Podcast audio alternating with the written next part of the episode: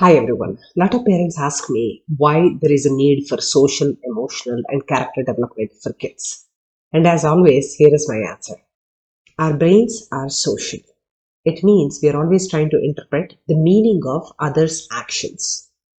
Our cognitive abilities, it means our thinking abilities, are deeply rooted in our social connections and our experiences.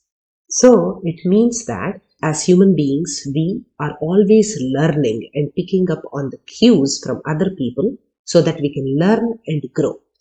And this process of accumulated wisdom is called abstraction. For example, uh, we don't just go out uh, and invent our own uh, coffee machines or our cars, right? It means we are not going to sit here and build a brand new car if we need one. And that is how everybody operates. We don't reinvent the wheel every time we want to acquire a new skill or we want to acquire a new thing in our life.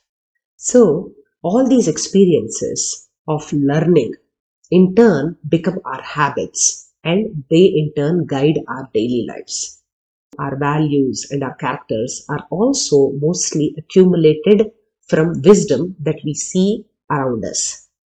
So, what does that mean for children? Children are also learning and growing each day based on not what we are saying, but what we are doing.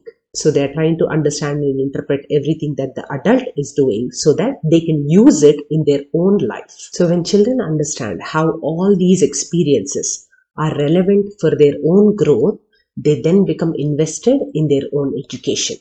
So this is how we have to show them the relevance of whatever they are learning and whatever they are observing as practical things that they can implement in their own life. So that is why Future Strong Academy is a parent run advocate organization because we feel like we cannot wait for schools to start teaching all these skills to children.